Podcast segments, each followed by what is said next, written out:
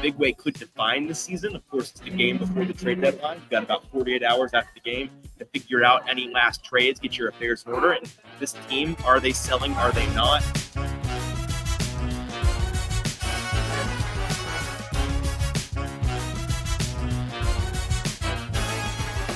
Welcome in to the Hot Read Podcast. I'm your host, Easton Freeze, Director of Published Content here at BroadwaySportsMedia.com. We're also brought to you by the 440 Podcast Network. And you can follow me on social media at Easton Freeze. I'm joined as always by producer JT, here once again live back in Spring Hill at BoomBozz Craft Pizza and Tap House. JT, it is so good to be back. Indeed, it is. I'm. I'm, I don't want to be anywhere else right now. Me than, neither. Than BoomBozz. I'm right excited now. to be here. I'm Uh, excited to be here for the rest of the evening. Exactly. Talking, talking Titans, and then watching some Bills. Uh, uh, who are the Buccaneers. Buccaneers. Yeah, I was about to say Commanders. No, that's a Freudian slip. We were just thinking about the best bet gauntlet. Yes. We love a lot of dogs this week. Just to just to tease the end of the show today. Home dogs, division dogs, division home dogs. I mean, it's delicious. So we'll be talking about that in the best bet gauntlet at the end of the show. Before that, we've got our Titans Falcons preview of Week Eight and the Will Levis debut preview. We're going to be talking a lot about what we expect from the young quarterback, and then we've got some news with producer JT, a real potpourri of topics from the news segment today. So a lot of fantastic stuff to get to. We've got a great show for you guys today. If you're watching with us live, a couple of housekeeping things. First of all, go on over to Broadway Sports Media on YouTube. It's Broadway Sports Media on YouTube. Find that YouTube page. Find this live stream in the comment section there. You can be a part of the conversation, like Pretty Boy Lipschitz, who is a tried and true member of the community here. Glad to have you in here with us. Since the time has come, indeed, I will. I will say for for all of your faults, we give you a lot of crap, Pretty Boy Lipschitz. This is. I, I'm happy for you and your boy Levis this has to be a very exciting week for you for you and uh, i'm sure you're going to be insufferable no matter what happens on sunday uh, in, in our in our comments on the sunday evening reaction show uh, but yeah head on over to the broadway sports media youtube page join the live stream there be a part of the conversation any questions comments queries you have about this game we'd love to hear from you over there. If you're not subscribed make sure to do that hit like hit retweet whatever you can do to help us spread the word on today's live stream send the link to a buddy. So we've got a lot of people pouring in here. And so without further ado stonian comments boom boss boys. The boom boys The are Boom back. Boys, the, boom, the yes. boom boys i like it. Smart keep work we keep workshopping that i like where your where your head's at um, a big week for us here and and just to tease next week by the way a massive week next week here at BoomBozz Pizza. Of course, if you don't know, the Titans are the team playing on Thursday Night Football in Week Nine. They'll be at Pittsburgh, and so we'll be live here. Titans watch party. We're going to have gift card giveaways, which we have each week. But in addition to that, JT, some Titans merch giveaways, hat, maybe a jersey, some exciting, exciting We haven't things we haven't going picked on. out the jersey yet because of the of course the implications of this week and beyond. We're not trying to make a purchase that doesn't age well, Yes. right? Yeah, exactly. But by next week, we'll have made a purchase that. Can you we're- imagine we get like a Derrick Henry or someone's jersey? Oh, I can like- imagine. Yeah, no, I can. Um, that's the, that's the fear. So yeah, excited to be doing that next week, and make sure to tune in with us. Then we're gonna have a good time. All right, um, and of course, BoomBozz Pizza. By the way, we forgot to plug the product here. The reason we love it so much, JT, is the craft pizza and the brews on tap. We got a couple brews for the show today. I went to Ireland, as as anybody that has followed us knows, because I've been talking about it nonstop for two weeks now. I went to uh, the British Isles, of of which one of the locations I stopped at was in Ireland. And I don't know if you know this, JT, Dublin, Ireland, the capital. The entire city's personality is Guinness. Everything is. is Guinness everywhere. was- It's nothing but Guinness. I was very jealous. Yeah, and so I, you know, I'm I'm a I'm a very virgin drinker. Um, I'm a very uh, I'm a very fruity cocktail and and uh, and cider kind of guy. But I, I was kind of forced by being present in Dublin to come around on Guinness. The peer pressure was real. It, it was. It's an acquired taste, and I started acquiring it while I was there. So trying out a uh, trying out a stout today, not a Guinness, but here on tap. I believe it's a local brand, Asgard Brewing Company, which I'm enjoying. It's delicious. JT, what are you drinking today? I'm drinking, you know, just keeping it light. Music City Shandy today. Okay. So, Yep. All right. Well, they've got delicious drinks on tap as well as such good pizza that we're going to order as soon as we're done here. And we'd love for you to be able to order some on us. Again, I don't know how hard this is to sell, but if you come and say hello to us on any Thursday night the rest of the season, because we're not going to miss a single Thursday night from here until the Super Bowl, come say hey, just say hello, and you're going to get free food on us. We're to give you a gift card, and you'll be able to try some of this delicious drink, delicious bites to eat, and you're to love it. All right, we have spent now a, a solid five minutes talking about everything but Titans football. We opened the floor, the folks. Let's get into a Titans Falcons preview for this week. And before we dive into Will Levis, which is going to be the bulk of our conversation today, JT, I want to, as we typically do, as is my style, approach things from a 10,000 foot view first and zoom in, right? Let's let's zoom out, look at this big picture, and talk about what this game will mean for the Tennessee Titans, what this game means for them, really how it, in my opinion, feels like the final tipping point for the season and in a big way could define the season. Of course, it's the game before the trade deadline. You got about 48 hours after the game to figure out any last trades, get your affairs in order. And this team, are they selling? Are they not? That's going to be determined in the next four or five days now. We're, we're, we're counting down, obviously. Um, but we've got just five days left before the deadline. And whether the Titans will be full blown sellers or um, pick and choose their spots, that will be determined in large part by, I think, what they do this weekend against Atlanta. So it's a big deal. And I feel like if they lose this game, they're really, you're starting to grasp straws for the reasons why you shouldn't be selling anything and everything that is not in your plans for 2024, right? Any player, any asset that you have that is not a part of your plan beyond this year should be something that you're looking to get something out of and not just to let walk free, which is what the Titans did with Kevin Byard. They were going to be moving on from after this year. They got something with him from him at the last off ramp on the Kevin Byard Highway. They got some some capital and a player in return. That's what they're going to need to look to do. I think if they lose this game, but if they win this game, which I know a lot of Titans fans may be actively rooting against at this point, um, I think it's going to be an interesting conversation next week because you're on a short week and you you could go from two and four to uh, 500 through eight games at four and four after you play on a short week in Pittsburgh uh, on Thursday night next week. Suddenly you're four and four in, in the blink of an eye, and you've gone from a bye week filled with are you big sellers to deadline? Are you full fire sale rebuild mode to maybe this team is still competing for their relatively weak division? Yeah, and, and like I said, uh, an article I wrote earlier this week. This is a big two-week stretch here. Shameless plug, by the way. Shameless Check out that article. Check it out. BroadwaySportsMedia.com. I thought it was a pretty good article. Very good article. Um, however, And I would tell you, it'd be hilarious. One of these days, you're gonna write a terrible article. You're gonna try to plug it on the show and say, "Guys, honestly, it was it was fine. It's pretty mediocre read. This is not one of those. Uh, it's Uh, very well. and- well and as I as I described in that article there, they're playing an offense this, this week in the Atlanta Falcons, who are the 29th ranked in the league in scoring. Yep. And then on a short week, they play a Pittsburgh Steelers offense that is 30th in scoring. So even though the Titans have had scoring woes this week, they're playing two teams the next two weeks that are worse than them. By the way, can I can I take it a step further? Because Sure. the following week they then play the Buccaneers, who are currently 20. They're tied for 26th in the league in scoring. All three of these teams we just mentioned, the Falcons, the Steelers, the Bucks, are averaging 16.4, 17.2, and 17.2 uh, points per game offensively. Now, in a, in a couple of minutes, we're going to talk about how I personally think this Atlanta team is liable to put up many more points than their average this this week, and I'll talk about why. Um, but just on paper, not going any any further than how many points on average are these teams scoring?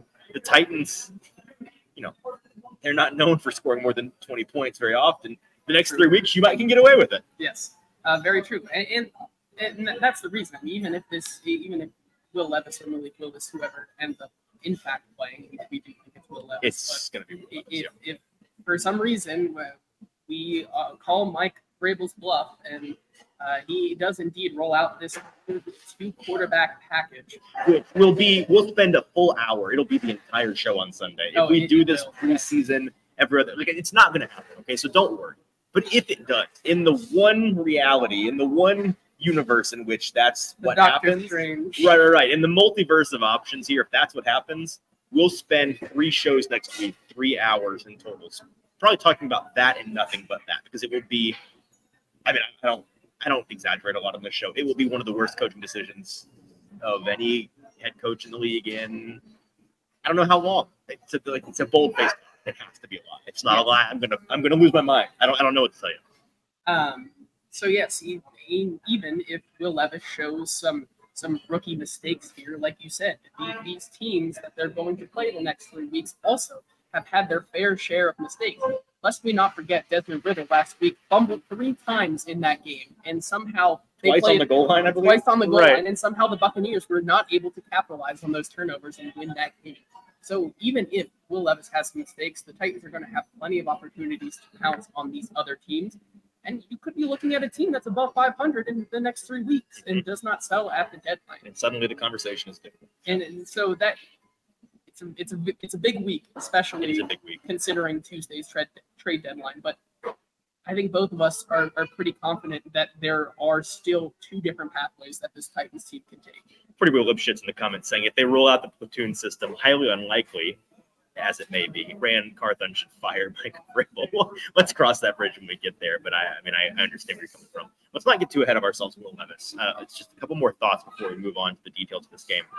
From a trends perspective, this is a good spot for the Titans. Always is when they're coming off the bye. The Titans are tied for first in the league since this is very small print 2018 uh, with Pittsburgh, Kansas City, and Buffalo for the best teams coming off of a bye. Um, I believe when their opponents are, are on regular or short rest, obviously, getting a full week plus of preparation time on your opponents. The Titans, along with the other teams they're tied with, are undefeated, five and zero, a 1.000 win percentage since 2018, uh, since Mike Vrabel become became the head coach of this team.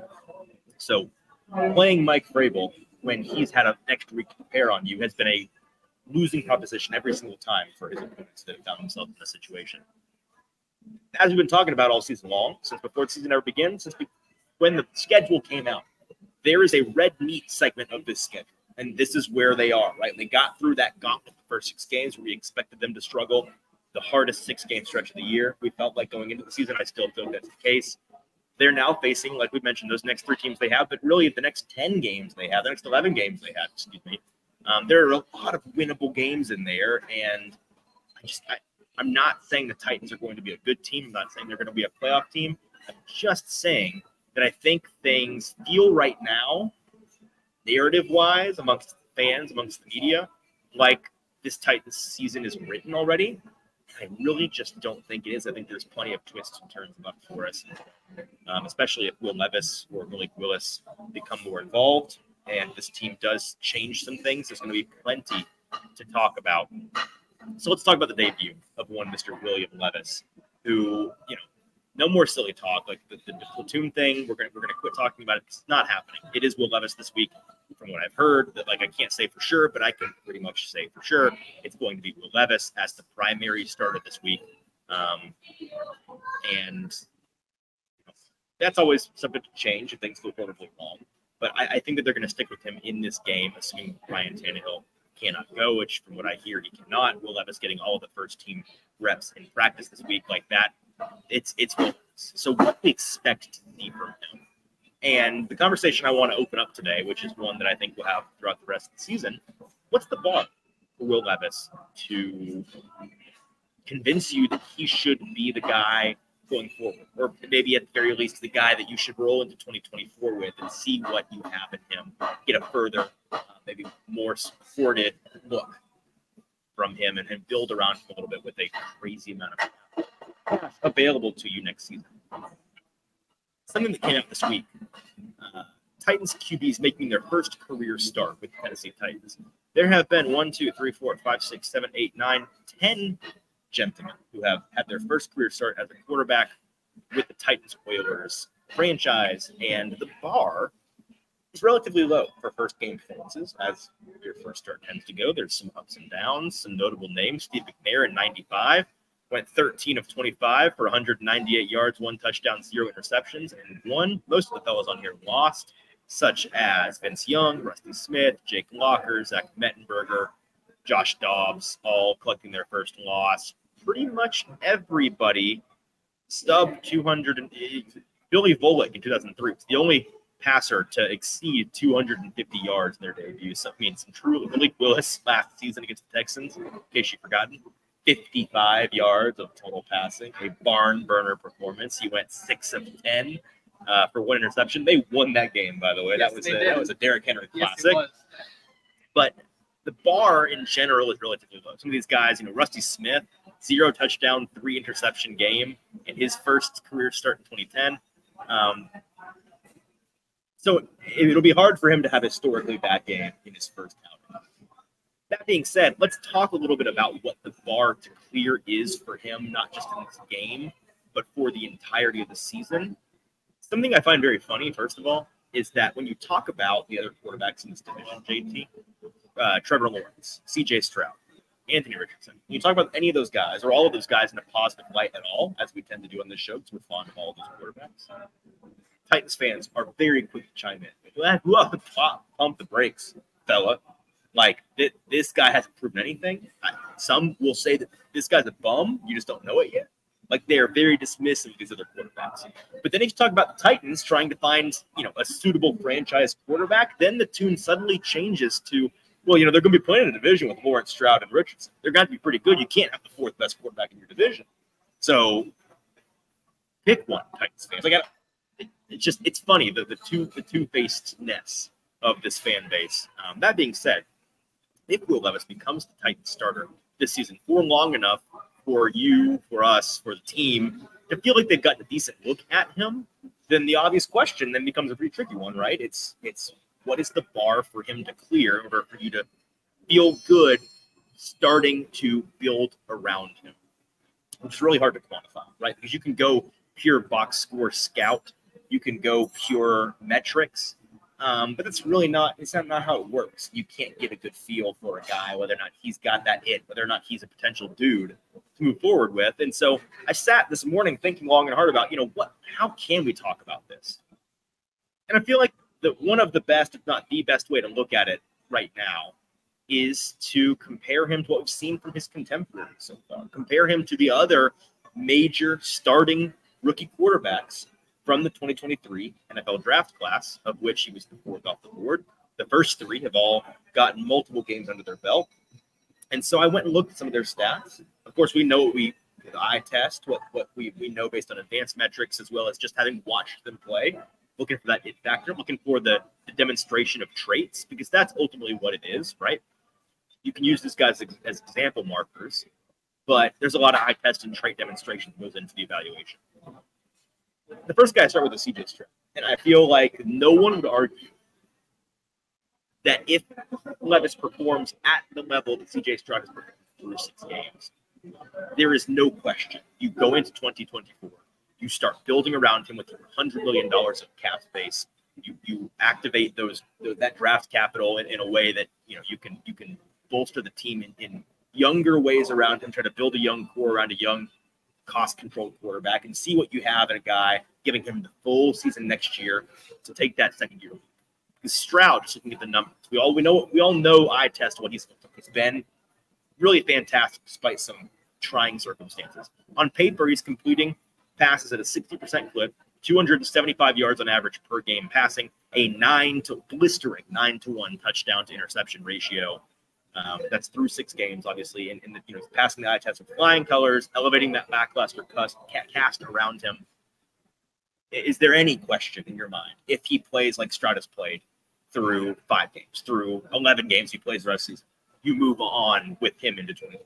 Oh, of course. I think he has been a very bright spot, especially when you consider the the offseason chatter of well, did they even really want CJ Stroud? Was that more of a was that more of a owner pick versus a coach pick this past offseason? mm. Um, so I really think that this team is kind of lucked out. Spoiler, it was, it was largely an owner's Yes. pick. Yeah, yeah. Uh, so giving up that capital, I think it's well worth it, considering since Deshaun Watson's kind of heyday when he was just an elite quarterback, CJ Stroud has been a guy that um, has really found a way to make some of these, I guess you could say, lackluster receiving options. I'm not saying Nico Collins or Tank Dell can't be really good, but they're not. X you know, they've sort of broken out a little bit this year, and who's the quarterback? But there's you know there's some correlation there. I feel Yes, like. and, and so I, I think given what they really have this year and given how picked up that offensive line has been, CJ Stroud uh, has done enough for him to prove that he deserves a full legitimate shot with the Houston Texans. I agree, and it's it's the other two quarterbacks where things get interesting. That's where we get to take the conversation now. You know, it's it's probably more realistic that he looks if he plays an extended amount of time with the Titans this season. That Levis looks more like the other two guys because Stroud is playing at, in some ways, an unprecedented rate for a rookie.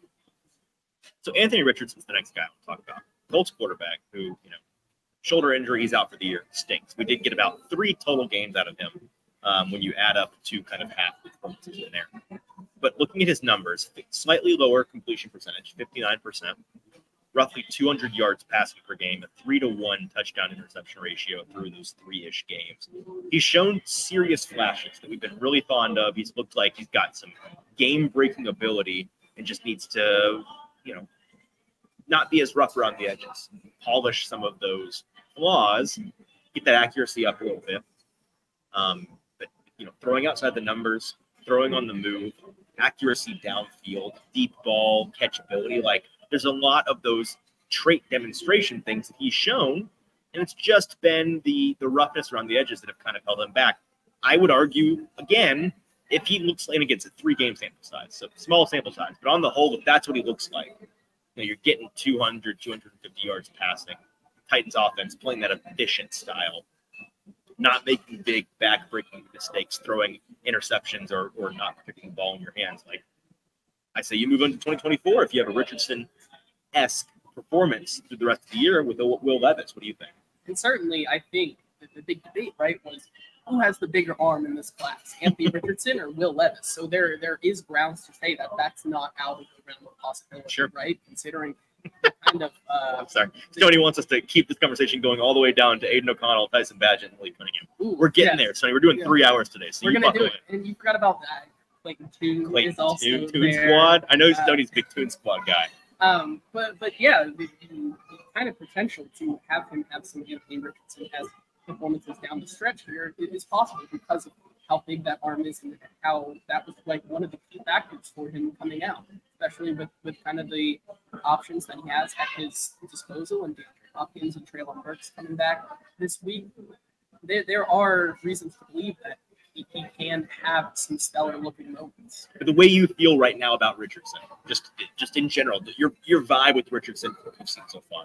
If that exact same feeling, if we bottle that up, and then you drink it again after we've seen five games of Will Levis, seven games of Will Levis, and then we're questioning, okay, 2024, what's the plan? What are you what are you doing? Are you rock and rolling with Levis? I think you kind of have to. I right? agree. I agree. think- 100%. I think That's how I- that's how I feel. Of, mainly, I think, I think the big reason is because he did invest the capital. I think he deserves at least a shot. Traded up, season, yep, early second uh, round. as well as just the ability to kind of be in a situation that I think a lot of these other teams haven't really been in. Um, if you do, in fact, roll with Will Levis next season, I mean, the Titans right now have the second most cap space. So, like, as as a lot of people want their teams to buy and build a team around their quarterback, They the have funny Titans- money next The, year. the yeah. Titans would have the ability to do just that. And I the mean, free agent pool available. I mean, it's a lot better than it was this year. It's nuts compared Yes. to this year. Yes, absolutely. So that brings us to the last guy, first overall pick, uh, Mr. Bryce Young. What if Levis looks like he has so far? It's a tricky case here. I think that easily the worst of the three teams he's playing for. With his Carolina Panthers team is not doing him any favors, but looking at just the numbers, he's been sneaky efficient. JT, I was surprised when I found this number today when I looked it up. Sixty-three percent completion percentage, the highest of the three passing for again about 200 yards per game, a six to four touchdown to interception ratio. So not been as clean with turning the ball over. The eye test has been very up and down so far. You, you, you have seen some flashes at times, and he's had some terrible support around him, which you have to take into consideration. But he's showing some of those real limitations that we were afraid of coming out. If if you feel the way you currently feel about Bryce Young, about Will Levis, what do you think going into next year? It becomes a little bit trickier in my mind. It does, but I think I'm still giving him a shot because of what we just said the ability to build a team around him much better than what Carolina can kind of do right now for, for Bryce Young. Um, and also, I think the, the spectacle is kind of different. Bryce Young is a first round pick. Like, this is a guy. First overall first pick. overall Yep, pick. yep.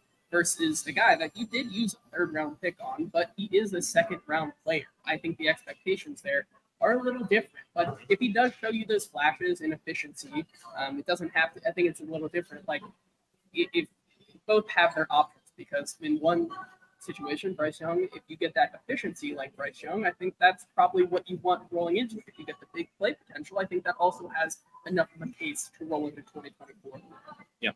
Uh, shout out BoomBozz. Appreciate you guys being a part of the show. Shout out everybody watching live. If you can do us a favor, hit that retweet button, hit that like button. Help us share this with as many live eyeballs as we can. Would consider a personal favor if you share the show. So thank you very much. Make sure to subscribe at Broadway Sports Media's YouTube page, where you should be watching this and being a part of the conversation in the comments over there. We'd love to talk to you. So I, I put this question out on Twitter this morning, and I, I clipped it for the show. Got just of 600 votes, but I asked which fellow rookies level of performance would Will Levis need to clear in order for you to want the Titans to move forward with him as the starter in 2024? The overwhelming, well, not overwhelming, but the the clear victor in that voting was uh, the middle tier of if he looks like Anthony Richardson, has those Richard, Richardson esque flashes, then we're good to go. It's a thumbs up, it's a green light for 2024. 44.8% of folks answered that way, followed by 32.2% of you with the lower bar saying that if he just looks like Bryce Young or better, then we're good to go. And 23% demanding excellence, saying if he does not look like Stroud or better through whatever amount of gameplay we get from him this season, you've got to look elsewhere. Now that 23% might be the same with 23% that voted on my poll earlier this Oh. weekend, in which I said, who would you rather have right now, Deshaun Watson or Malik Willis? In which 74% of that vote on 100 people voting on that said Malik Willis. So like, uh, maybe the expectation Is that about just- is that about not, Malik uh, or is that about Deshaun? One has to ask. yes. Um, just a couple loose threads on this topic before we move on. You know, in general, I, a number of comments I got on this were that um, looking at this from a different perspective, just if you feel like at the end of the year Levis is potentially your guy, you got to make a decision now on whether you move forward with him or look elsewhere. And you feel like you've got the fourth out of four quarterbacks, kind of circling back to this idea. I, I totally understand that. And just in general, I agree with the idea that if you feel like you have the fourth best quarterback in your division, you're not going to succeed. Um, so yes, that's a that's something that needs to be taken into consideration. And with Richardson, we don't really know; it's all projection. He's not going to play the rest of the year. If Stroud continues to perform well, if if um, Lawrence looks in the back half of the year like he did at the back half of last season, which was really fantastic, then that becomes part of the equation, I think. And another part of the equation, which was brought up a lot in the comments, was if you have a bad enough pick in this draft class, this, this is what a number of folks said. They said, I think it solves itself essentially. They said that if if Will Levis is very bad and plays the rest of the year, then you're going to have a high enough pick to draft a quarterback in this class and replace him. And if he plays well enough for you to move on with him into next season, then we'll, you you will have played yourself out of that quarterback zone in the first round, and you will not, you know, this decision is made for you, choice is made for you. I'm not convinced by that. Um, I think that there is absolutely a world in which, if we're assuming Levis is playing the rest of the year, which we do not know, there's a world in which the Titans are a top five pick, and he's actually shown enough for you to think, okay, maybe this is the guy. You have kind of that Justin Fields conversation the Bears had last year, where they had the first overall pick, but they felt like they had something in Fields and wanted to move forward. Now with them, maybe that's a cautionary tale because they it's, it's looking now like they maybe are going to regret that decision. And there's also a world in which Levis looks terrible, but this team, bolstered by the defense, bolstered by you know the running game, wins enough games to get you out of that that zone. So I understand the logic there. I do, but I do think that that's not the end all be all of this conversation. Um, with that said, let's look forward to you know actually before we do, just I, I've got a couple of things that I think are keys to this game we can talk about outside of Will Levis' performance. But one last thing on Will Levis that I want to say is, um, or a question. What are our predictions? What is your prediction? I I give you this ahead of time, not stat wise, but just what do you think the vibe is going to be with Will Levis from this game? What do you think come Sunday evening, we're live for our Monday show? What's the topic of conversation going to look like around what Will Levis did in this game? I try to be an optimist, right? I, Mm-hmm. I really do. I think I think that's something on this show that I try to preach. However, However, just there it is. thinking about it, like the thing that we, we need to talk about as well, just getting into this game. like Atlanta has a sneaky good sense. Sneaky good defense AJ in general. Terrell, Jessie Bates, they have a The really whole defense. revamped, uh, Why do you front think this is? Why do you think that? Is it because they don't have a true edge rusher that you're afraid of? Is that why there's not a face of the defense? So it's a faceless. It probably is. I think it also is just people are still counting this defense out after maybe a decade long span of being atrocious. Well, in the past couple of years in particular, they've been bad. Yeah. I mean, So, bad. I mean, I, I even when I was getting into the nitty gritty, seeing them rank third in run defense this week, I did a double take. Every like, defensive stat I looked at this week, I was surprised by. Um, yes, yeah, yeah. so, like, Sneaky great. I think the the overreaction may be a lot because I could easily see AJ Terrell or Jessie Bates just have a more veteran presence and find a way to make Will Levis make mistakes this Mhm. week. Mhm. However, I don't think that that's going to be a, a reason why Will Levis should be dead and buried. I agree. Um, I think we're going to come away. uh, You know, the words were taken right out of my mouth by everybody at Raging Ball on the football show earlier today, which is also on the Fourth Grade Podcast Network. that You can also check out. The way that he framed phrased it, framed it, is perfect to me. We're going to come away from this game excited, wanting to see more Will Levis, not having to see more Will Levis, not you know wondering if if going back to Ryan Tannehill once he's healthy is the right idea for this team. You know, I think that it's going to be a want to. It's going to be a level of excitement, win or lose, for Will Levis going forward. That does not mean that it's amazing. That not, I just I think he's going to show enough flashes. I think the, the delta between what Malik has shown and Willis or Levis has shown, excuse me, uh, or will show in this game is going to be big enough that's going to excite people and it's gonna. I'm not, I don't want to. It's not apples and oranges because when Ryan Tannehill came in from Marcus Mariota, he was already a, a veteran by that, a vested veteran at that point. But I have a feeling it's going to look a lot like when Ryan Tannehill came in from Marcus Mariota in 2019, benched mid-game, obviously, and there was a you you were you weren't necessarily watching and paying as close attention at the time, but there was a light switch flipped in that moment for anybody with eyeballs watching that game. Tannehill comes in, he's more decisive, he's letting the ball rip, he's navigating the pocket well enough. He's making accurate throws, aggressive throws downfield and outside the numbers, things that Marcus was consistently leaving people just infuriated, furious, frustrated about. I think that that's going to be the kind of thing you see from Will Levis. Obviously, he he was easily of the draft class this year of the rookie passers, uh, the top rookie passers, easily the best at getting the ball out quickly in college. Now he held the ball for too long sometimes, and that's what got him into trouble with his with his sack rate. But in general, he's good at making a decision, choosing a read, getting through his progression very quickly, and finding find see ball throw ball see hole throw ball, be aggressive in that way. And so I think you're going to see that he's the kind of quarterback Brett Cosell put this week. A, a great way of putting it. He's the kind of quarterback that is going to need to make mistakes, and you're going to need to let him make those mistakes in order to grow, in order to learn. So it will not be a mistake-free outing, but I think it will be exciting. You know what will get me excited this week? What? Uh, for Will Levis, and like maybe that's just my bar. And it's like if he does this, like fine, I'm Yeah. good with it.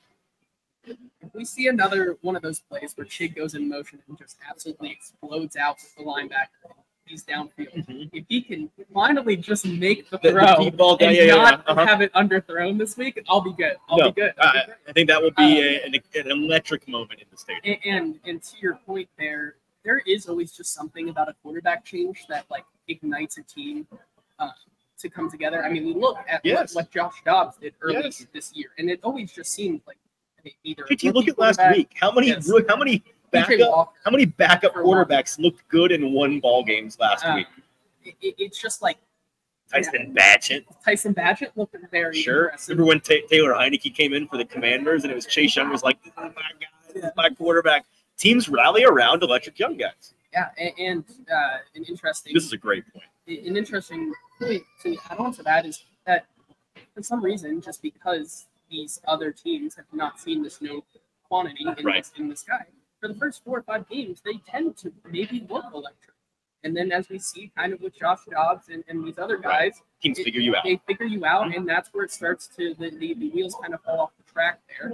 So just taking this into into perspective here, could we see Will Levis look very electric for the next four games and get this team back into a competitive kind of nature for this season, and then we see a transition back to Tannehill once he's healthy.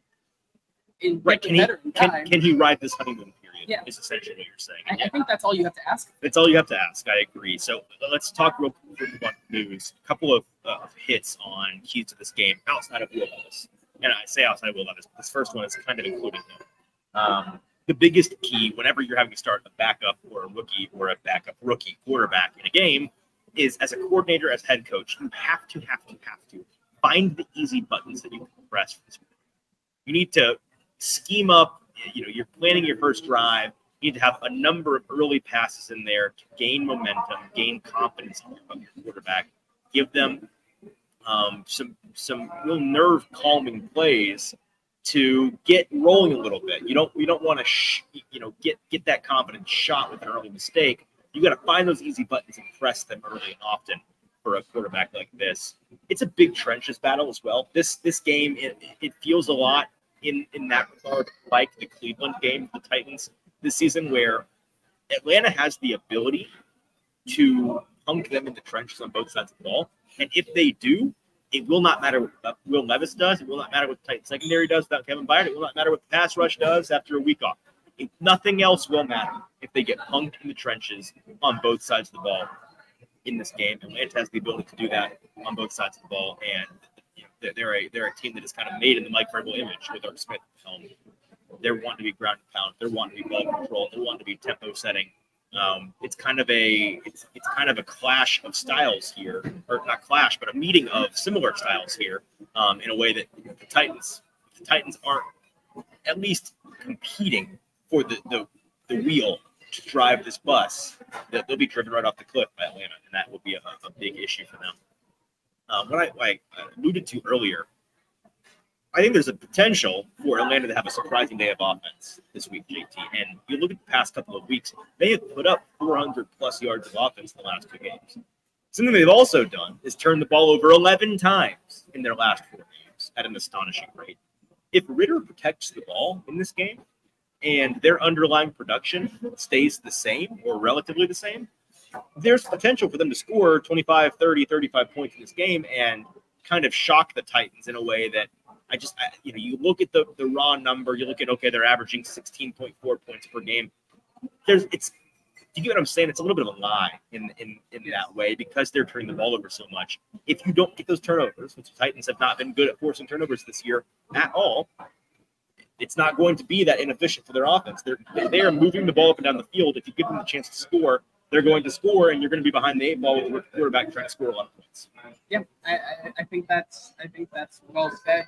And I think you can just do what the Buccaneers did it last week and, and cash in on those mistakes that Right. Ridder and the Falcons make. You're gonna have an easier time. Yeah, I agree. All right, that's all on our Falcons Titans preview. Let's get to the news with producer JT. Before we do, make sure you're, if you're watching with us live, you're over Pro Sports Media on YouTube, where you can be part of the comment section like Purdue Lipschitz and our buddy Stony, who've been with us all day today. Appreciate y'all. Also, BoomBozz Pizza here in Spring Hill. Appreciate you guys sponsoring the show. Going out, hang out, get food on us, get a drink on us, have a good time here in Spring Hill. BoomBozz Craft Pizza and Tap House. Check it out. All right, let's get to the news with producer JT. Yeah, let's break down this Thursday injury report, starting with the guys who did not practice today. A couple other guys were popping up. Uh, we'll start with the guys who continue not to practice. Tight end Josh Whyle is still not practicing with that concussion. Probably uh, it would take a miracle, but considering how the If you don't Titans- practice on Thursday, yeah, you're done. You're Considering not, how you're the Titans do it, even though it's been a week and change now, it sounds like he probably will not go. Ryan Tannehill once again not going. Pretty cut and dry now. He will not go this week. Good thing is though, it's not a, a high ankle sprain that requires surgery or anything like that, so there is still hope for him there. Right. And then Derrick Henry uh, popping up on the injury report today, which is a very contentious. Ah, no, no, no, no, no, no, no. You're getting, you're Uh, getting. This is this is bait on your part. You are baiting our audience. It might be. I- Are you well, new- question- Are you new around here? Well, here's the question. Are you new around here? I, I, on a wasn't. Thursday, Derrick Henry not I wasn't. How many. Thursdays have we practice this year? How many None. Thursdays? However, it wasn't finished. Okay, finish your question. Your silly, It could be stupid question. Given the circumstances of this Titans team right now, do you think that this is just another Derrick Henry Thursday rest, or is there something else going on? It's very that's very clickbait of you. It's I appreciate you adding that drama to the show. I'm here to be the, I'm taking taking your tinfoil hat off, setting it on the table. Um, if he doesn't practice tomorrow, then phone me. But he's not on the injury report. Um, it's designated for NIR, no, you know, no, not injury related. Rest. It's rest. I, I, I, you know, I've been saying it all week. I do not think the Titans get a deal done because I do not think any team values Derrick Henry enough to make that trade. Maybe I'm wrong. It, you know, all everything can change on a on a dime if you get the right offer. Get one one offer that's correct, and suddenly things are different. But right now, from what I've heard, from what I'm expecting other teams to offer, I don't see it getting done. I think he's going to be playing this game. I think it's going to be a Titan through at least the end of the year. One other Titan player that popped up today, which is a little bit concerning, Roger McCreary, who was limited on Wednesday, does not practice today with a hamstring, obviously. Uh, with Kevin Byard exiting, with how Kristian Fulton has played, we're really going to need Roger McCreary this week. What do you what do you think about him not practicing this week and your confidence level in him to go this week? Yeah, this is the biggest concern by by far. We've talked all year about. McCreary's had a sneaky great year so far. He's been fantastic, in particular in the box and the slot. Um, if he can't play, that's a big deal for the Titan secondary, which is already down Kevin Byard this week. Obviously, you got a uh, not a rookie, excuse me, a, a new piece in safety who I'd imagine you know doesn't play a lot this first simply that may take place in special teams, maybe spot start here or there, uh, spot spot play here or there, but I don't think he's going to be a starter. If McCreary can't go, you're even thinner back there. And that's a serious problem. Sounds like he popped the hamstring a little bit on Wednesday or earlier in the week at some point. Um, no practice today for rest. Tomorrow, as always, the pivotal day on the injury report. He's not going tomorrow. I would not be shocked if it's ruled out. It's a big hit for the Titans. Let's talk about the other side of the coin here with the Atlanta Falcons. I'm sorry. Can I pause? There's one guy who you didn't mention. He's not the injury report, but it's the fact that he's not on there that I want to mention. Teair Tart being Oh, back yes. to this team. We, we've been talking about it for so many weeks in a row now, three weeks in a row now that we've kind of buried, you know, we've forgotten about it. Them getting him back Huge. against this rushing team is a massive deal. We have questioned how much the Titans hit as a rushing defense has been, you know, attributable to his absence. I think we're going to get the answer to that this week, and I think it's going to be very good news for the Titans to have him back in the rotation. Yeah, and as I was saying, moving on to the Atlanta side here, a very drastic looking difference here, as it always is this time of year. Tiny, it's a little uh, list. Tiny uh, little list. with the Titans versus their opponent. The only Yeah. guy to be concerned of is linebacker Tate Davis, who's dealing with concussion, does not practice again from Thursday. Would need a at least a limited practice tomorrow, but it sounds like he's not going. Otherwise, everything clean right now for the uh, Atlanta Falcons. Running back Cordarrelle Patterson uh, practicing again, as well as Blaze Cameron uh, practice today. Both were taking veteran days on Wednesday. Yeah, uh, nothing to say there. What else do we have in the news? Let's talk about this punt return job, which has Mm. been a topic of conversation for the past couple weeks after If you were in the job market, Titans have uh, for, for the punt returner here, um, as it was reported by multiple sources earlier today, but the most specific extent of the sports, there are a bunch of Titans competing for the punt return job, including Kyle Phillips, wide receiver Shai Smith, wide receiver Mason Kinsey and Colton Dowell, and then quarterback Eric Garrett. Easton, out of these guys, who would you like to see returning punts this week for the Titans? It's Mason Kinsey. It's been Mason. It's unironically Mason Kinsey. We've been talking about it since he filled in a couple of weeks ago. I trust him to catch the ball. I trust him to get a couple of yards and be scrappy, and he can take a hit. And he's not, you know, if he, if he goes down with an injury, God forbid, he's not super valuable elsewhere for the team. Give, you know, it's, it's crazy how much we, yeah, Mason Kinsey. That's all I have to say. It should be Mason Kinsey. Mason deserves the job. I hope it's Mason Kinsey. I, I know our buddy Paul Kuharsky tweeted out today uh, that he just was at practice today, which I was not. He looked said I looked up for one moment and immediately saw Kyle Phillips drop one. He's, he's got the yips right now. It's good, I think, this Titans team for him to continue to muff his way out of the job. Just let him play receiver, let him focus on that, let him stay clean, and not cost the Titans in the punt return game. He's just it's a special teams coach Craig Aukerman said today that you know at this point it's really it's more of a mental thing than a physical thing for Kyle catching the ball. You file that away under un- unbelievably obvious. Of course, it's a mental thing. Yes. Um, but yeah, it's uh, it, it should be it, it should be Kinsey as long as you don't have Kearis Jackson. The best option is Kearis Jackson. Folks, a couple folks have asked me about him. He's on IR. It's been four full weeks. From what I'm hearing, he's not really close at all coming back. He, you know, it's not necessarily a season-ending injury, but it's a, a significant injury that I don't think he's close to coming back this year. Maybe that's not going to be in the cards. Um, but until he comes back, it's Mason Kinsey.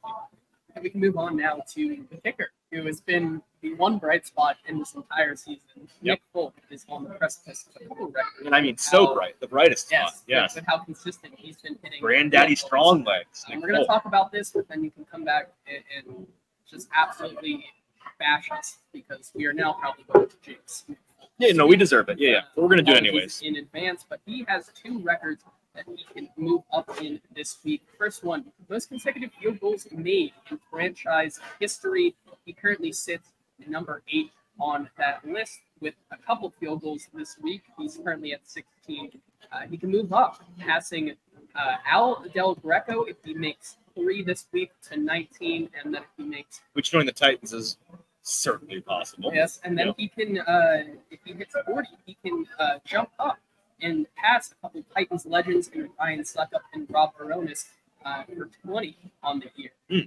Nick Folk also has a very good opportunity to win the best kicker battle of the year currently, Mhm. um, as he has made 70 consecutive field goals under 40 yards, tied right now with Justin Tucker. Um, apologies, as I reported this later uh, a couple weeks ago, You that did. I did think that Justin Tucker still had that streak active. It was broken, so now Ah. uh, it is on Nick Folk's shoulders to break this record this week. One more kick four- under 40, which Yeah. he's going to attempt. He's going to miss because nah, That's how that right, works. That's how that works. Yeah. Uh, or sorry. Yes, so Nick Folk has a lot to prove this week. Moving on to Arthur Smith, as this is the Art Smith game. The Art Smith game. Uh, Arthur Smith had a couple things to say earlier today. Paul Kuharsky uh, reported this saying that Arthur Smith says he tries to pretend playing the Titans is nothing different, but given all the relationships he's built in 10 years with the franchise. Um, obviously, just more of a coach thing to say there. Sure, sure. Uh, and then running back, Derrick Henry had love thoughts this. on this, I saying this. Arthur Smith's new mustache is questionable. Mm. Arthur Smith clapped back uh, with after hearing that, saying, "Tell him I find his new hairstyle questionable." Get him, Art. Get his ass. Yes. I love it. And then could we see the first vest swap between coaches? I sure hope week. so. I'm gonna Um, I'm gonna bully Vrabel in the press conference. You can you can print that.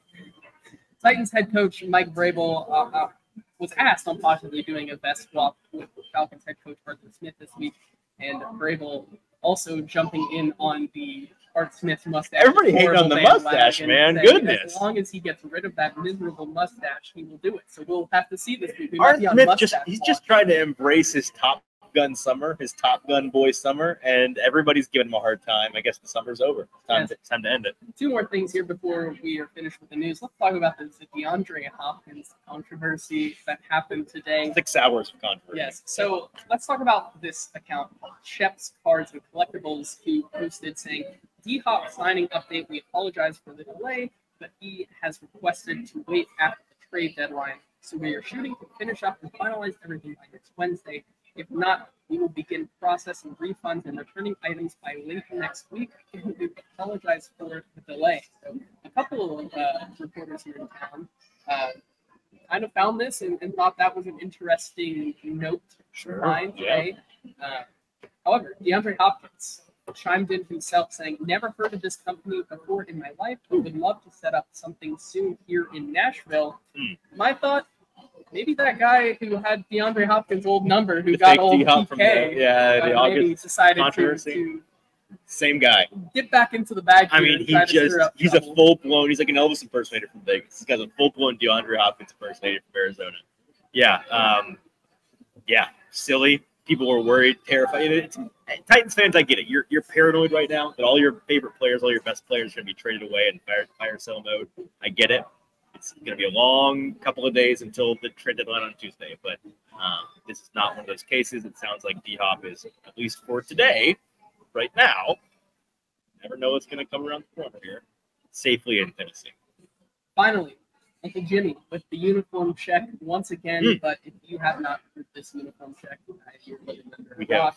Been aware of this for months. Yes, the, Titans will be decked out in their Oilers throwbacks. Hmm. Columbia blue jerseys with white breeches and blue and white socks with white helmets adorned with the oil logo in Sunday's game versus the Atlanta Falcons. How many Falcons are going to be asking for a jersey swap? I mean, I would be asking, All 53. I'd be asking the most random special teams player on the Titans just to get a hold of one of these gorgeous jerseys. All right, that is producer JT with the news. And that means we have one last thing to do today. The best bet gauntlet, my favorite part of the show. We do three shows a week. We spend 20 total minutes or less on the best bet gauntlet. And it is without a doubt my favorite 20 minutes each and every week. I love talking about these bets and we love making money, JT. Just some numbers to run down. A big week for me last week. One of the very rare losing weeks for you this season. Your fir- first of the, year. First of the season. First of the year. Listen, by week seven, if that's your first losing week, you're doing something right. Is what I would like to say. I am at 18 and seven, clawing my way back to a slow start, but above 500. JT still comfortably in the lead at 23 and 12 on the year. Our show record, which is the important part, 41, 20, 59 percent on. We need to pick that back up. I, I'm I'm a little I'm a little ticked off. Yeah. We, need to we need Our to, standards are so high that Yes. 59%, which is well above a professional grade, we're not happy with. But yeah, 59% on the year. I was doing some updating of the all-time numbers, JT. We started the best bet gauntlet at the beginning of last season. So it's been going on for uh, let's see, seven plus 18. So uh, 23 weeks, or that's good math. 25 weeks now in total. Stoney in the comments says he's one nine and one in the NFL this season. Don't feel bad about your 59%. Well, Stoney, you should be blind betting with us because all time since the beginning of last year, as of this week, we have crossed 300 bets. Threshold, thre- threshold, threshold, check mark, JT. Um, our all-time record is 165, 124, nine all-time, 57%. A truly fantastic. You know, if you're if you're betting at 52 you're breaking even. They say if you're betting at 55 percent, you can put your job. That's a professional better percentage. We currently on the year at 59 percent. All time through 300 plus bets, we're at 57 percent, up 25.9 units. Stony, if you were betting, here's the math on this. Stony, if you were betting $100 on each of our bets every week blind, so $1,000 total, total $100 on, on 10 bets a week, since the beginning of last year, you would have 2,600 extra dollars in your pocket. Well, it sounds like he's gonna a blindly new business model betting out of this. our show. Yeah, that's that's what I need to do. He says just take y'all's picks and sell them to my Patreon subscribers. I'm not going to stop you because we, we're a I mean we are a freight train runaway down the tracks. And JT, I did the math on this as well. You're the first pick today. It's been a while. You know how long it's been? It has been exactly 300 days. Or, or this week's our 300th pick. It's been 300 days since you have had the honors of the first pick as last week's. So without further ado, JT, what is your first pick of the weekend best bet gauntlet? Our, our, our viewers are not going to like this pick, but I'm rolling with the Jungle Cats this week. I'm taking Cincinnati plus four. I was pretty happy with them at plus three and a half. I also bet them earlier this week at plus five and a half. Love now, that. Yep. that number is getting back up there to plus four.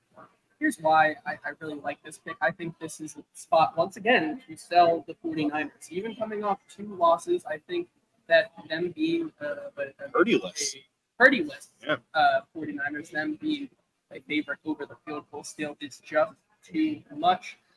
Off two straight losses or more, Shanahan is just 12 and 12 against the spread, 5 and 4 against the spread since 2020. Also, this is a Bengals team that is going from the East Coast to the West Coast, and those teams have very they performed very well, going 67, 49, and 5 against the spread, 58% since 2016. As an underdog of three or more points, Joe Burrow is 14 and 2 against the spread in the NFL. Mm. He was also 5 and 1 against the spread in college, if that is something that you were interested in. So that puts him at 19 and 3 against the spread overall in his semi and professional career. Um, Burrow has just been unreal past week seven. He's hitting at around 70% against the spread. And this has just been a, a, a spot here where, as we as we all know, Joe Burrow has not had a healthy start to the preseason almost ever in his career. Pretty much never. Yeah. And so it takes this Cincinnati team some time to uh, to get going. And so once they get to uh, week seven here, um, Joe Burrow and this team gets It's rocking, as you said. Um, this team probably without Brock Purdy. He did not practice again today, so it's going to be the Sam Darnold show. They're also not going to have Deebo Samuel this week. Um, I believe the offensive lineman for them, Teron Armstead, I Yep, think, yep. uh, also did not practice today. Also looks like he might not go. This is a, a Bengals defense that is top five both in blitz and pressure rate. Coming off the bye, big Coming off the bye, this, this is just an easy spot for me to take this Bengals team. And I was considering, I was worried that this was going to go down to underneath that field goal, but it Right. goes back up to Mhm. plus four. So this is a no-brainer for me. I'm taking the Cincinnati Bengals plus four. All right, with my first pick of the week eight best bet gauntlet, the theme of my picks this week, JT, are as I've been for the past couple of weeks, falling knives. Okay, we talked about that that that idea in betting as a team is tanking, falling apart. You try to catch the falling knife by the handle and not the blade. If you catch it by the handle at the last moment, you catch them at the bottom of their value, you get the best value, and you get money in your pocket. So falling knives, home dogs, division dogs, and the most delicious, most delicious home division dog. That's how I'm taking my first bet. Green Bay plus one and a half versus Minnesota. So many trends, so many indicators pointing in Green Bay's way. An ultimate pros Joe's game. 35, excuse me, 38% delta between the bet percentage, the public, the number of total tickets, and the money on this game. Only 55% of the tickets on Green Bay. 93% of the money on Green Bay. The big money professional are on this team. Again, it's a home divisional dog. The perfect spot for both of these teams. Minnesota coming off of a short week, which hurts them in this game, but off of a massive win over the 49ers, a massive prime time win for prime time Kirk. Okay. Selling them at the top of their market right now, buying Green Bay at the bottom of their market, coming off of an embarrassing loss. I love this spot for the ultimate falling knife this week, which is the Green Bay Packers. Um, yeah, just look at my notes. Minnesota short week, falling knife. Yeah, it's it's a home divisional dog. I think Green Bay wins this game outright. Me Green Bay plus one and a half at home against Minnesota. I really like that pick as well. They get Jaire Alexander probably back this week. Also, Mm-hmm. again, once again, without Justin Jefferson, Jordan Addison looked really impressive, but I have questions for him this week on against Jaire Alexander. Yep. That is going to be a, a point of contention here this week, especially one that Green Bay is going to look to limit this week. So I'm with you on that especially being at home there in Lambeau. Yep. My next pick, which I believe is is we're, we're all about underdogs this week. Yeah. I think I'm going to take a favorite here. Yep. And as you know, a lot of the favorites this week are, are favored by a lot. Um, but I think there's one that, that has some real value still. I'm going to take the Baltimore Ravens minus nine and a half against the Arizona Cardinals, going to the Arizona Cardinals. The Cardinals have lost their last four games, losing by 19, 14, 17, and 10. That bodes So, well for your number It here. does, does. Uh, bode well. Teams also who have who won six games or less in the prior year, which just like the Cardinals, and are also on a four-game straight-up losing streak, are 51, 54 and 81 against the spread as a home dog. I think this this Ravens team from Mark Jackson is just getting started. They are they are getting really healthy now. They're hitting their stride right they now. are hitting their stride. So I think I'm not going to fade the Ravens yet this week. They have a couple uh, of weeks here where I think they're going to string together some really dominant and convincing wins. Uh, obviously, they're going to play Cleveland Browns, the Cleveland Browns next week, PJ Walker. But at least for this week, Josh Dobbs, uh, as we talked about earlier in the show with Will Levis, like we had this moment, and then we start figuring him out. We start to see why he's been a historically backup quarterback this team also without James Conner, I don't think we talked about how much James Conner matters. Since they've team. lost him, their running game is disappeared. Yes. Um, so think Baltimore is going to look to kind of do what they did to Detroit last week, and I'll learn my lesson as you publicly called me a bozo last week for taking the Lions. I'm you were a bozo. To, I'm going to heed that lesson and take the Ravens minus nine. I like it. My second pick of the week eight best bet. Gauntlet. Give me the Giants plus three as home home dogs against the team they share their stadium with, the New York Jets. Very simple handicap. here for me. Okay, this game is a total under forty. In games where the total is under forty, dogs of three or more points are 59% ATS since 2018. I like that Tyrod is playing in this game. Most likely, I might. I'll, I'm going to put this in there. If Danny Dimes comes in and is the guy, come Sunday, I might have changed this bit. I want it to be Tyrod. He takes care of the ball. He doesn't turn over the ball. This team's well coached. They can be efficient. He's brought some juice to this team, some life to this team in the past couple of weeks. So I want it to be Tyrod. I think it's a big Waller day. You look at this Jets defense, which has been pretty nails all year, shut down some really great offenses. One of their only weaknesses has been covering tight ends. And Darren Waller has kind of come to life the past couple of weeks. I think that it's a big game for him. Maybe you look at the props on Darren Waller in this game, but I like the Giants. I think they're going to win this game outright against the Jets, who need to come back to earth a little bit. The Giants will show some life. Give me Giants plus three at home against the New York Jets. I like that pick. I'm going to take a home dog myself. I'm going to dip into your strategy this week. Home Going division dog. home division Another home dog, which is division, which- better. Just oh, it's just finger looking good. I mean, it's KFC finger looking good. to Get a home division dog. I'm going to take the Denver Broncos plus seven facing the Chiefs. This is an easy pick for me because this is Sean Payton getting the same team that he's played just two weeks ago. Once again, now at home. This also is going to look to be shaping up as a weather game. It's going to be cold, Yep. 20 degrees, possible snow Yep. in the mix here. We also just know how bad Patrick Mahomes is. He is a favorite of over three points. Just a tough spot to bet him. Bet him. This is a team that really they, they, they win these games right, but they don't do it decisively. They the Chiefs have never really been a team that dominantly wins and I I expect uh, Denver to keep it close once again. I think Javonte Williams is getting back to what Javonte Williams is best. I think they're going to try to control this game through the run. Just some stats here. The Chiefs covered versus their own division last week when they played the Los Angeles Chargers. When those teams are favored again in uh, their next game against the division opponent, they are 46.3% against the spread in the last 20 years. I think all signs are pointing to Russell Wilson and this Broncos team probably not winning, but once again, keeping it a close Yep. game. So Yep. give me the Broncos plus seven. I think that number's gonna gonna tick up a bit as we get close to the beginning. The public's gonna bet that number up a little bit. Also, JT, do you know who the Chiefs have after this game? They have? They have the Dolphins and then the Eagles. So it, this is a serious look ahead spot. A serious we don't want to show anything spot for the Chiefs. Um, I, I like this pick a lot. It's my third pick at the best bet gauntlet week eight.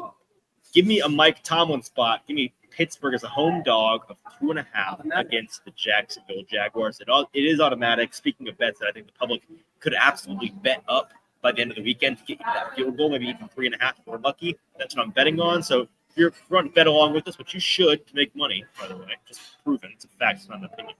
Um, wait on this one. Wait until the weekend to see if you can get a three or a, a three and a half. I doubt that happens, but always check it out. Kenneth, by the way, asking if you've checked Taylor Swift's schedule for making this pick. I'm not. I don't care. I don't think she, I don't think she's gonna be there for this one. From what I've heard, uh, I heard I heard that on a random, random show today. I couldn't tell you what it was, but I don't think she'll be there. I. I do not care. We, we do not care. In, in the words of Mike, Tomlin, we yeah, do not care. I do not care. Yeah, no, he does not care. Uh, Pittsburgh, uh, a couple of things on this game, right? Um, notes here. It's Tomlin's spot, right? He's 57, 31, and 4 ATS on his career, 64%, the most profitable coach against the spread in the NFL. He is 16 and 9 straight up as a home dog, which is fantastic in this game.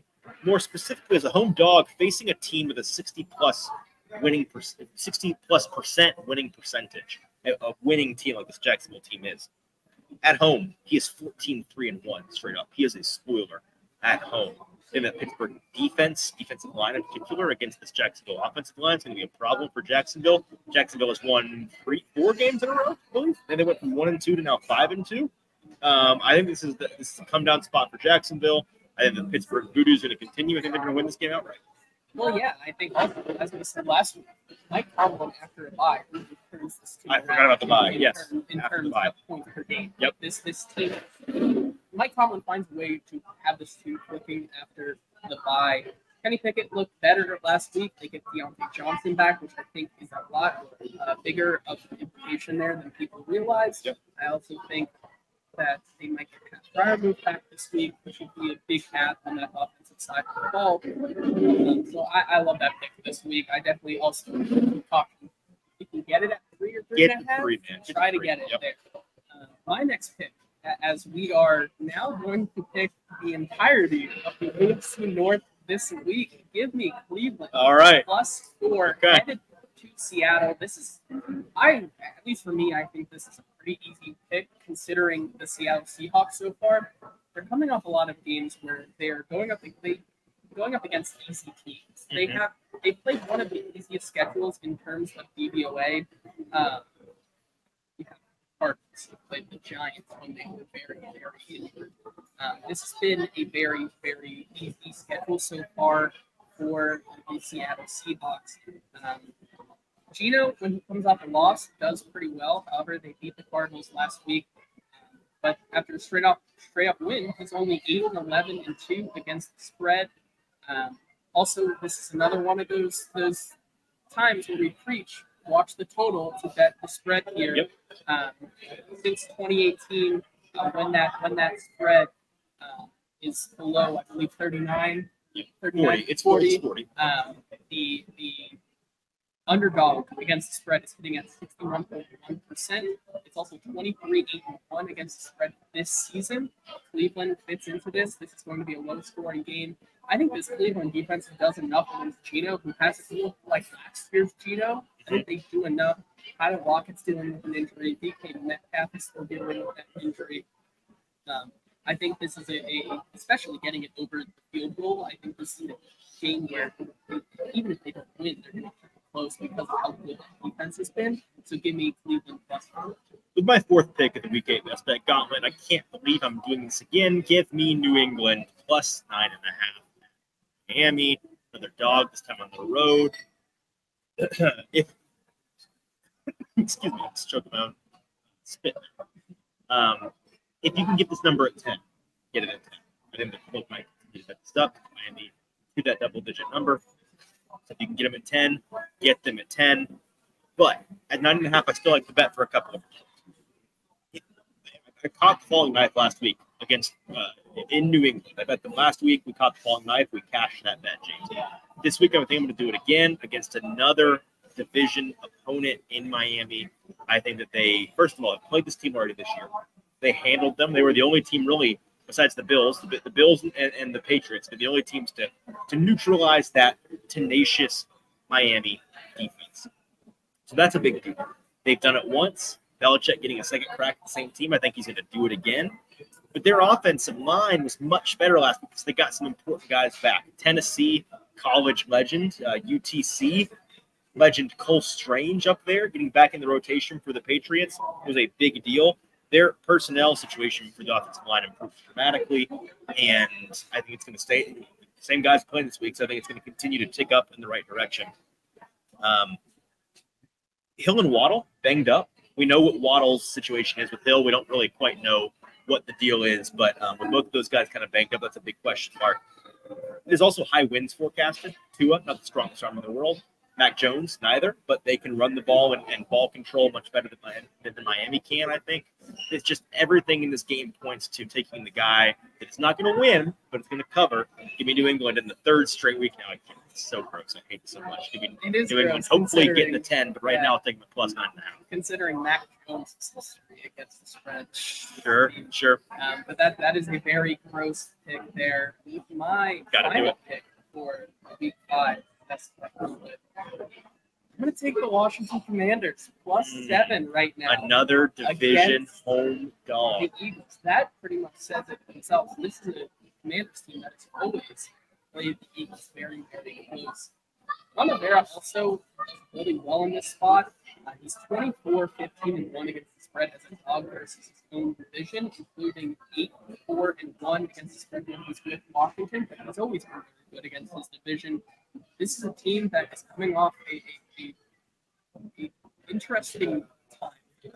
They, they, That's a way of putting I, I think that's the Sure, best way that's I can way put it. it. This is a team that, after last week's embarrassing loss, they, they are down in the dumps, but I think Ron Rivera is going to do enough. They played this Eagles team at the Eagles. I remember that there was some voodoo in that game. There Some was. divisional I- I dog think- voodoo. I think then that it's going to happen continue again. Yep. again. So give me the Commanders plus. Yeah, I love it. And uh, folks in the comments, pretty Will Lipschitz, Kenneth Kroll, asking, is anybody going to be brave enough to board the Will Levis train and take Vrabel as home dog? We've bet the Titans game, one side or the other, in seven, six consecutive weeks here. They were on their bye last week. I'm going to make it seven. Give me Tennessee plus three at home, a home dog against Atlanta. Um, pretty simple handicap here in the sense that the Titans narratively, everything is down in the dumps. You got Mike Vrabel with a with a rookie backup quarterback. What's going to happen? Atlanta coming off of a big divisional win. It just makes way too much sense for them to win this game outright. We know the stats about Vrabel's dog, or the stats about Vrabel's a home dog. I'm struggling to find a reason to bet this Atlanta team. Maybe it will bite me. Maybe I'm, I'm walking into a into a trap here. Maybe, I, maybe I'm stepping in it. I certainly was not brave enough to. to, I'm, to I'm gonna I'm gonna try it out. We'll see what happens. And with that, that is our best bet gone for week eight. So JT in total nine dogs, four four division dogs, and three home division dogs. But I feel so good about this. I love the dogs going to bark this week. They're going to bark this week. It's a great week for an underdog round robin. In review, JT is rocking with Cincinnati plus four at San Francisco, Baltimore minus nine and a half at Arizona, Denver plus seven at Kansas City, Cleveland plus four at Seattle, and Washington plus seven versus Philadelphia. I have five dogs, Green Bay plus one and a half at home against Minnesota. The Giants, the G Men plus three versus the Jets. Pittsburgh plus two and a half at home against Jacksonville. New England plus nine and a half on the road in Miami. Tennessee plus three at home against the Atlanta Falcons. That is our best bet going for week eight. We will continue to be making money and be happy doing so. And happy to make you money along with us. You should be betting blind with us to continue to make money. Those are not opinions, facts, folks. I don't know what to tell you. You want to make money. You want to make money betting. You're not trying it. You're not betting. Best bet gone. And that is our show for today. Appreciate everybody tuning in live with us. Would love for you to come hang out with us here at BoomBozz Craft Pizza and Tap House where you can get free food on us. If you just come and say hey, any Thursday from now through to the Super Bowl, JT will be back live recording our Monday morning show on Sunday evening after the Titans have taken on the Falcons here at Nissan Stadium in Nashville. Until then, for producer JT, I'm your host, Easton Freeze. Please subscribe on social media, on YouTube, wherever you get your podcasts. It's been the Hot Read Podcast. talk to you on Sunday.